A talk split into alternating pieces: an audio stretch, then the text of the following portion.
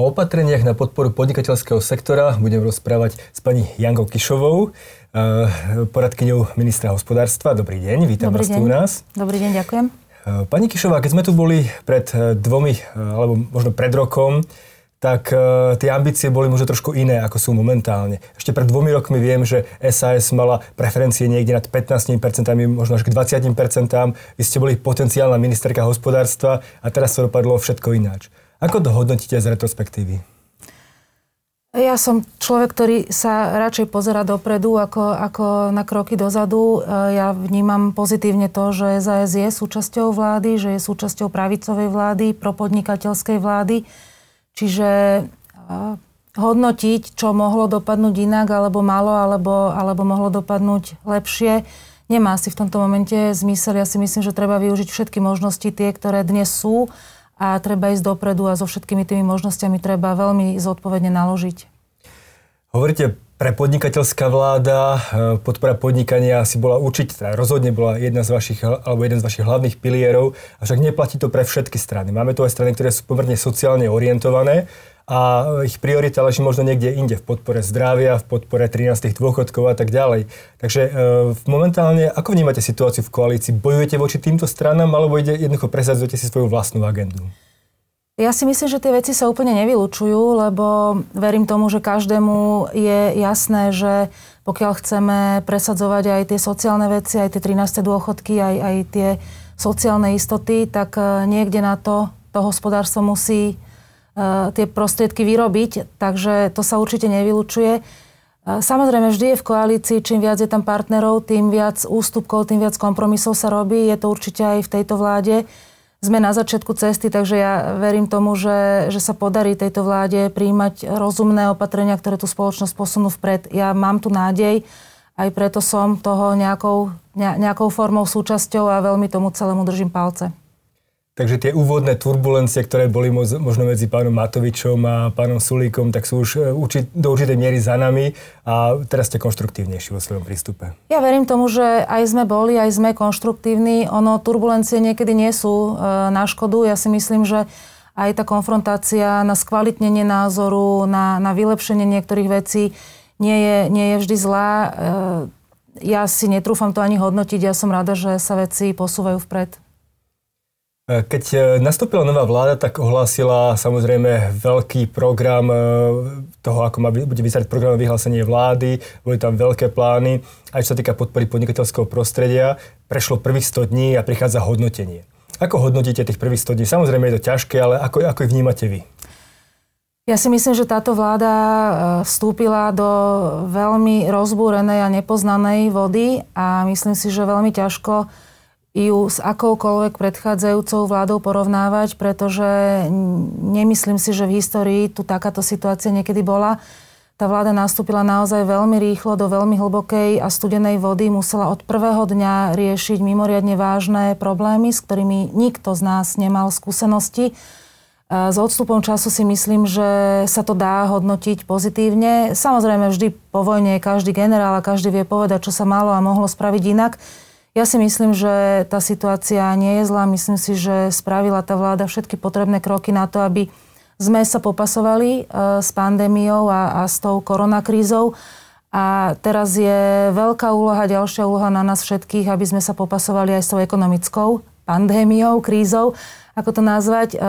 Sme na začiatku toho, my veľmi intenzívne pracujeme na tom, aby to, čo sa zabrzdilo, to, čo sa odstavilo v tej ekonomike, aby sa jednak sanovali škody, jednak aby sa pomohlo firmám, ktoré naozaj veľmi, veľmi utrpeli v tomto období a aby sa podarilo naštartovať tú ekonomiku tak, aby jednoducho tie firmy, ktoré tu celé 10 ročia budovali svoj biznis, svoje podnikanie, vytvárali pracovné miesta, aby ich mohli uchovať, aby ich mohli ďalej rozvíjať. Čiže sme pred obrovskou úlohou a myslím si, že máme všetci čo robiť.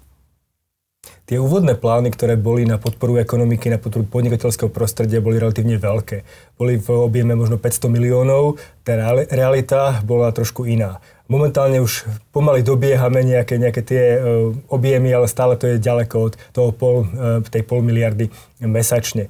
Myslíte si, že nemohla nastať situácia, že veľká časť alebo nejaká časť podnikateľského sektora skôr neprežije práve tú krízu, kvôli tomu, že jej podpora štátu nebola dostatočná, nebola taká, aká bola sľúbená na začiatku?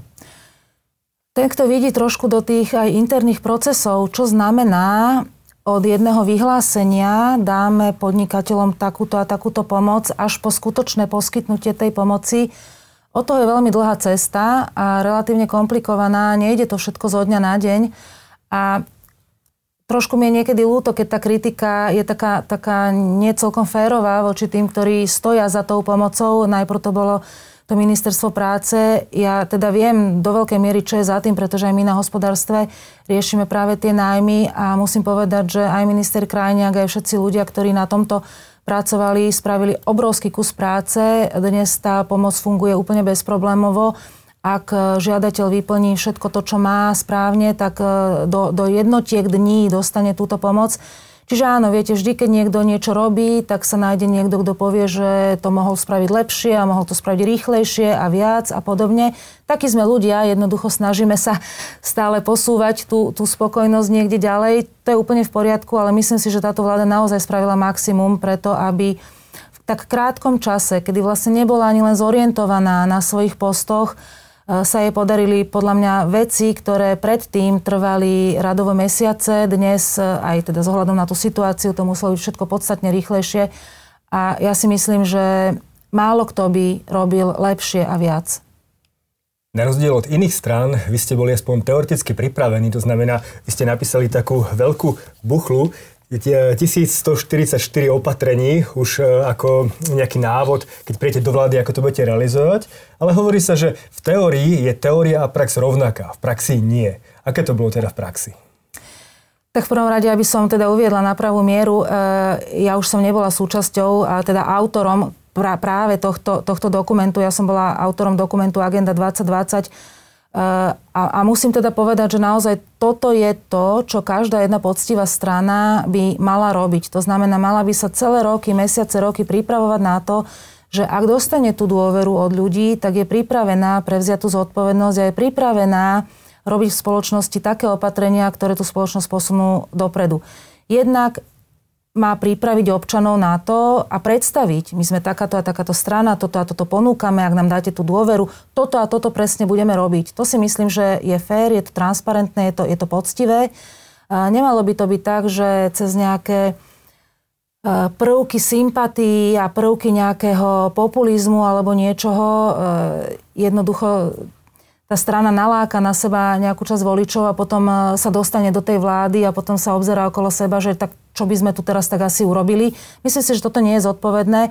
Potom aj tí voliči môžu byť z toho takí prekvapení, že však toto preba sme nechceli, aby táto vláda, títo mnou zvolení predstavitelia robili.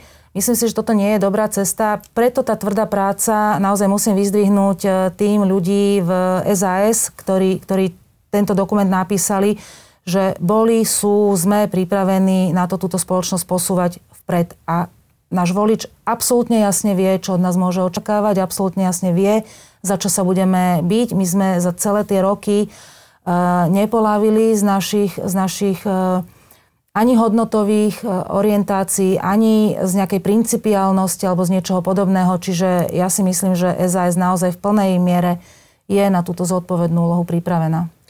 Ale opäť, ak môžem, tak sa dostanem k tým 1144 odporúčaniam. Pán Sulík prezentoval, že niečo v zmysle, že hneď na druhý deň môžeme mnoho z toho implementovať. Nakoniec prešli takmer 4 mesiace a máme tu kilečko, čo je nejaká časť z týchto, povedzme, desatina z týchto opatrení, ktorá tu momentálne je. A aj tak trvalo niekoľko mesiacov, kým sa dokázali zrealizovať. To znamená, že asi to nie je v praxi až také úplne jednoduché, ako sa možno zdalo práve v tej predvolebnej kampani. Jednoduché to rozhodne nie je.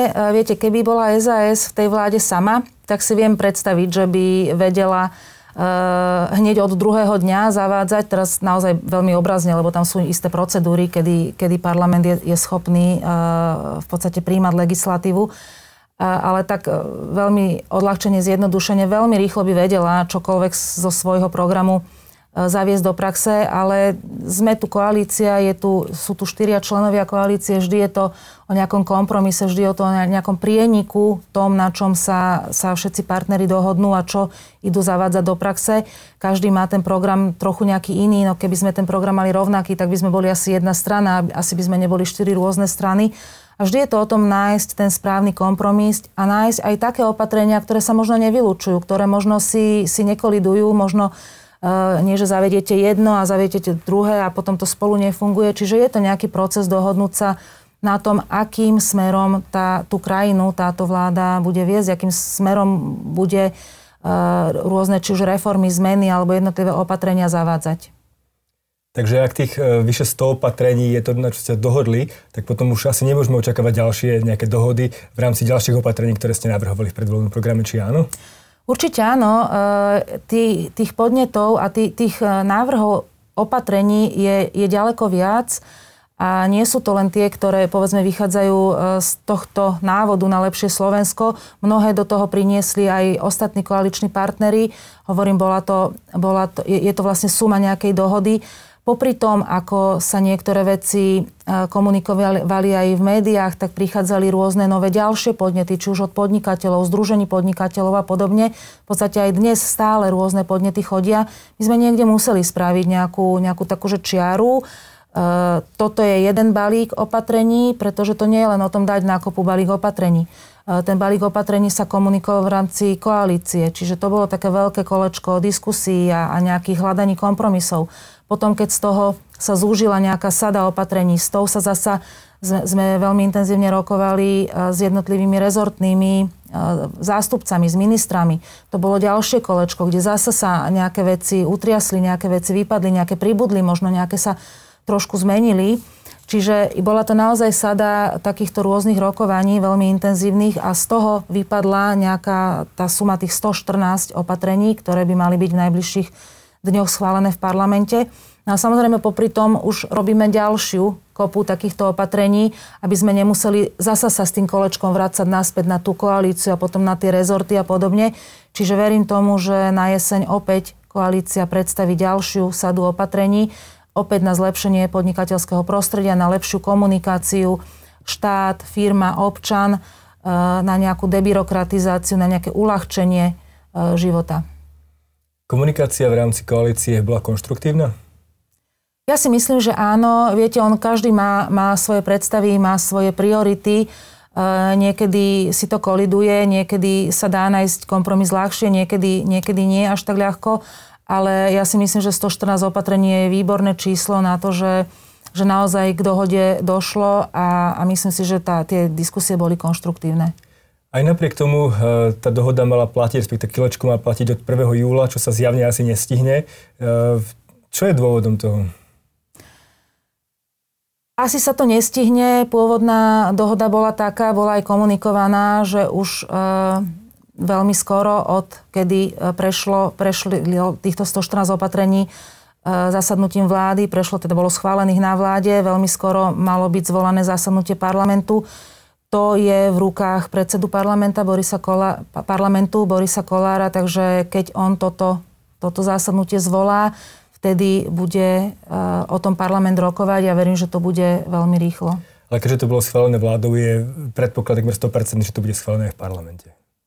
To sa uvidí. Ja si myslím, že až taká automatika to úplne byť nemôže. Samozrejme, poslanci majú svoj mandát vykonávať podľa svojho svedomia a tak ďalej. Čiže určite to z toho pohľadu, že by to bola nejaká úplná automatika, to určite nie.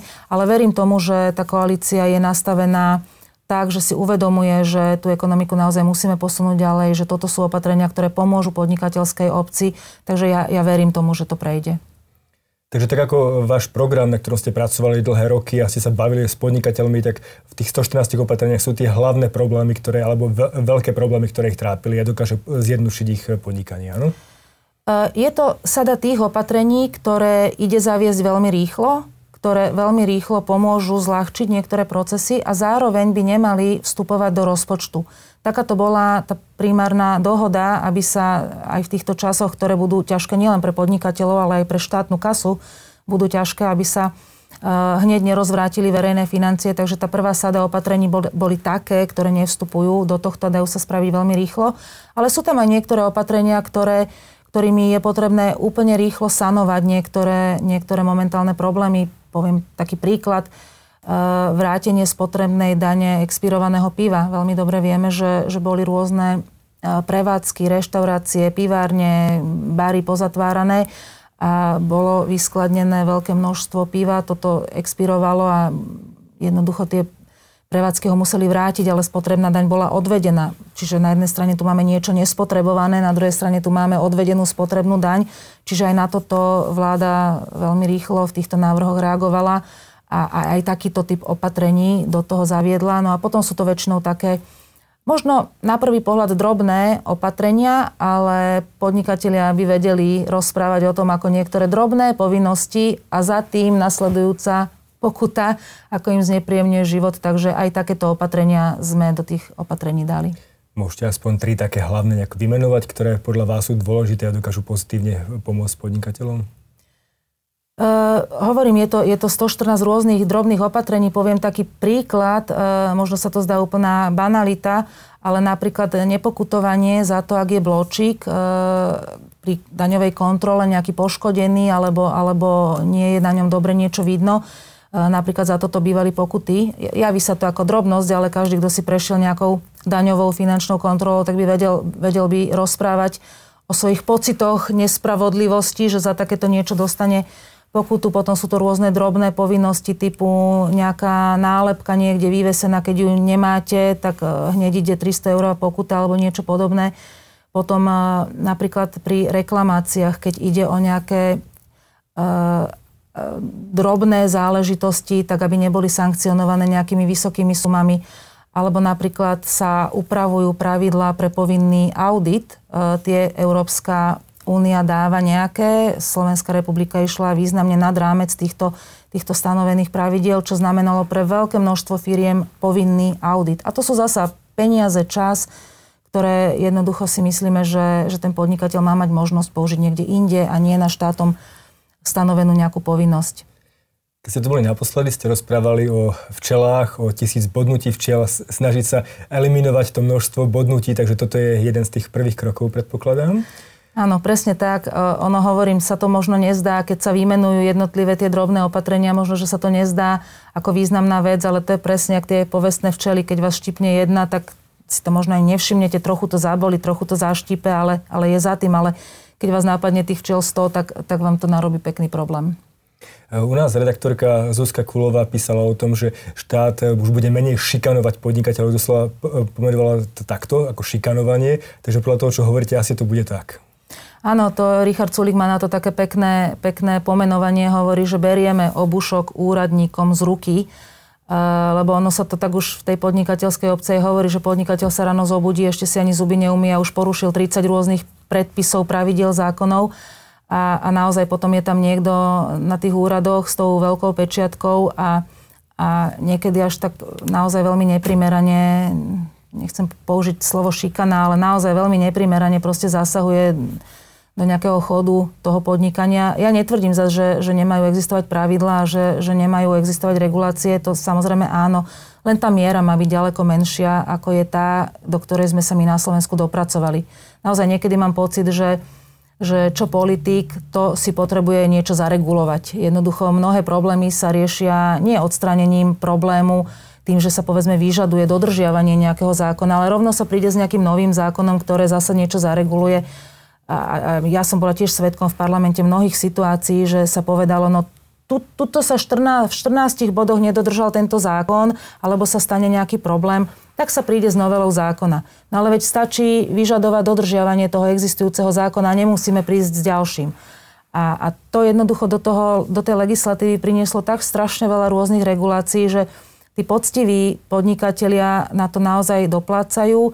Tá legislatíva, tie regulácie sa pozerajú na podnikateľské prostredie očami, aby tu nikto nepodvádzal, lebo všetci chcú podvádzať, aby tu nikto nepodvádzal, tak im všetkým zviažme ruky, len aby nám tu nikto neprešmykol.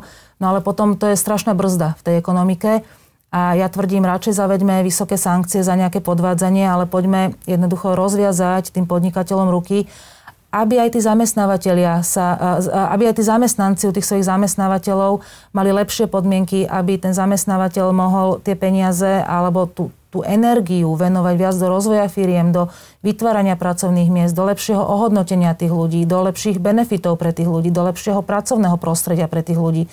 Toto je cieľ toho podnikania, ktoré na záver dňa má živiť celú túto našu spoločnosť, pretože ani v zdravotníctve, ani v školstve sa tá pridaná hodnota v princípe tohto typu nevyrába, vyrába sa iného typu, ale to zdravotníctvo, to školstvo, to súdnictvo, to žije z tých peňazí, ktoré tá ekonomika vyrobí. A o to lepšie zdravotníctvo a školstvo budeme mať, o čo viacej peňazí vyrobíme cez ten podnikateľský sektor. Ste povedali dôležitú vec a to je to, že pokiaľ, alebo mali ste to aj v predvolebnom programe, a neviem, či sa dostalo aj do programu vyhlásenia vlády alebo nie, ale zavedenie nových regulácií až potom, ak sa zrušia dve staré regulácie. Platí to stále? Platí to stále. Mnohí v tých diskusiách toto pravidlo spomínajú. Myslím, že sa aj niekde uplatňuje. Ja nie som úplne fanúšik až takéhoto opatrenia. Ja som skôr fanúšik toho, poďme zanalyzovať všetky podmienky, ktoré a povinnosti a finančnú záťaž, ktorú podnikatelia majú. Poďme ju všetku zmapovať, povedzme úplne presne, pomenujme, kto, kde, aké povinnosti má. A povedzme si, ktoré z tých povinností sú potrebné, ktoré nie sú potrebné, ktoré sú úplne zbytočné a poďme odstrániť všetky. Čiže také, že jednu za dve a podobne, áno, určite v situácii, do ktorej sme sa my dnes dostali, je to dobrá vec. A ja by som na riešenie tohto problému asi išla trochu inak, ale verím tomu, že obidve tie cesty majú rovnaký cieľ, takže ak sa to podarí, ja budem veľmi rada. Rozumiem. Vy ste hovorili teraz o množstve drobných opatrení. Ale je tu jedno veľké opatrenie, ktoré ste spravili na pomoc podnikateľom a to veľké opatrenie sa volá pomoc s nájmami. Je to niečo, čo potenciálne dokáže pomôcť veľkému množstvu ľudí. Hovorí sa o 100 000 subjektoch. Momentálne, ako vyzerá situácia? Povedzte mi. My sme spustili tie nájmy minulý útorok. Dnes je streda? Útorok je dnes. To znamená, že týždeň máme okolo 950 žiadostí v tomto momente. Už sme vyplatili, už v podstate po 3 dňoch boli vyplatené prvé peniaze. Čiže na jednej strane musím povedať, že na strane systému neexistuje žiadny technický ani žiadny takýto problém. Na druhej strane musím povedať, že tých vyplatených žiadostí je veľmi málo a ten dôvod je taký, že ľudia vyplnia dotazník, vyplnia tú žiadosť a nepodpíšu ho tým elektronickým podpisom a jednoducho tým pádom nie je možné takúto žiadosť schváliť. Preto je tak veľmi nízky počet zatiaľ vyplatených žiadostí. Preto možno aj keď môžem touto formou apelovať na žiadateľov, aby si naozaj veľmi dôkladne preštudovali tie inštrukcie a návody, ktoré sme na náš web Ministerstva hospodárstva dali, kde sú úplne presné návody, čo treba spraviť, ako sa to podpisuje. A pokiaľ tá žiadosť príde v poriadku, kompletne vyplnená, tak my vieme veľmi rýchlo tie peniaze vyplácať. Takže verím tomu, že to bude veľká pomoc pre podnikateľov, ktorí práve v tom kritickom období mali zatvorené prevádzky, mali s tým spojené náklady, nemali žiadne tržby. Verím tomu, že im pomôžeme takýmto spôsobom sanovať veľkú časť tých fixných nákladov. Ja som sa pozrel na ten návod a je to v podstate pomerne jednoduché, aspoň z môjho hľadiska. Jediné, čo je treba, je vedieť číslo schránky, v podstate, aby komunikoval spolu aj prenajímateľ, aj nájomca. A to je asi tá základná vec, aby tá komunikácia bola medzi obidvomi. Áno. Ten princíp je taký, že žiadosť vyplňa ako prvý prenajímateľ. Ten vyplní celú žiadosť.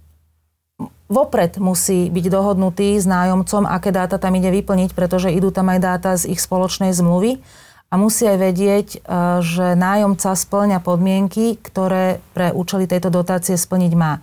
My sme sa snažili nastaviť to na čo najnižšiu možnú mieru splnenia tých podmienok, aké sa vôbec dajú, aby sme teda vedeli pokryť čo najviac subjektov, aby čo najviac subjektov tú pomoc dostalo. Čiže najprv musí komunikovať prenajímateľ s nájomcom, musí si získať od neho nejakú sadu základných informácií, tie máme na webe presne popísané.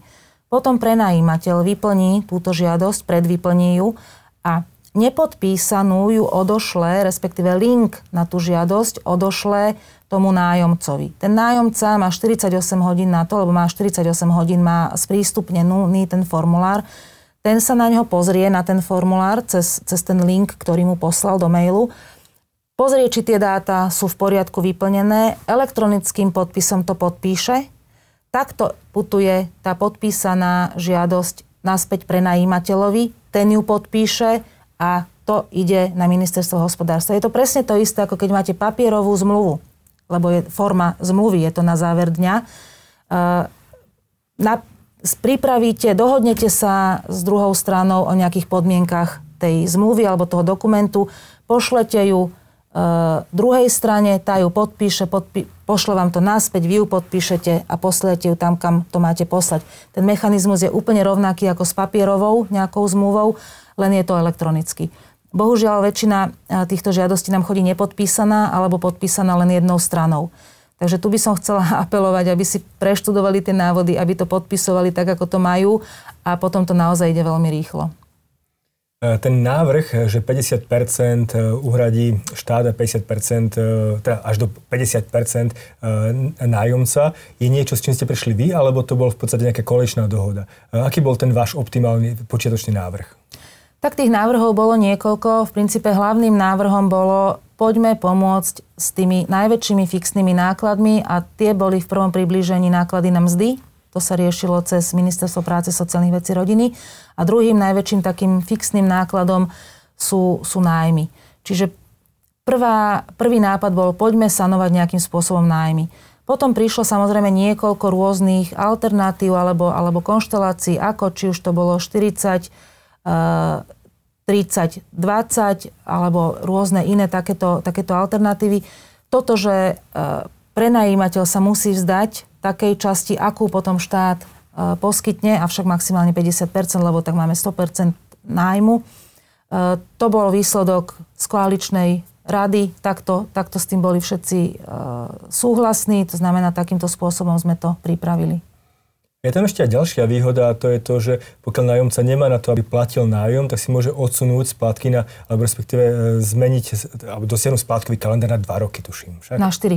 Na 4 dokonca. Na 4 roky. V prvom približení sme hovorili o 2 rokoch. Nechceli sme k tomu opatreniu pristúpiť tak, aby bolo striktne nariadené nejaké konkrétne, napríklad zľavnenie toho nájmu.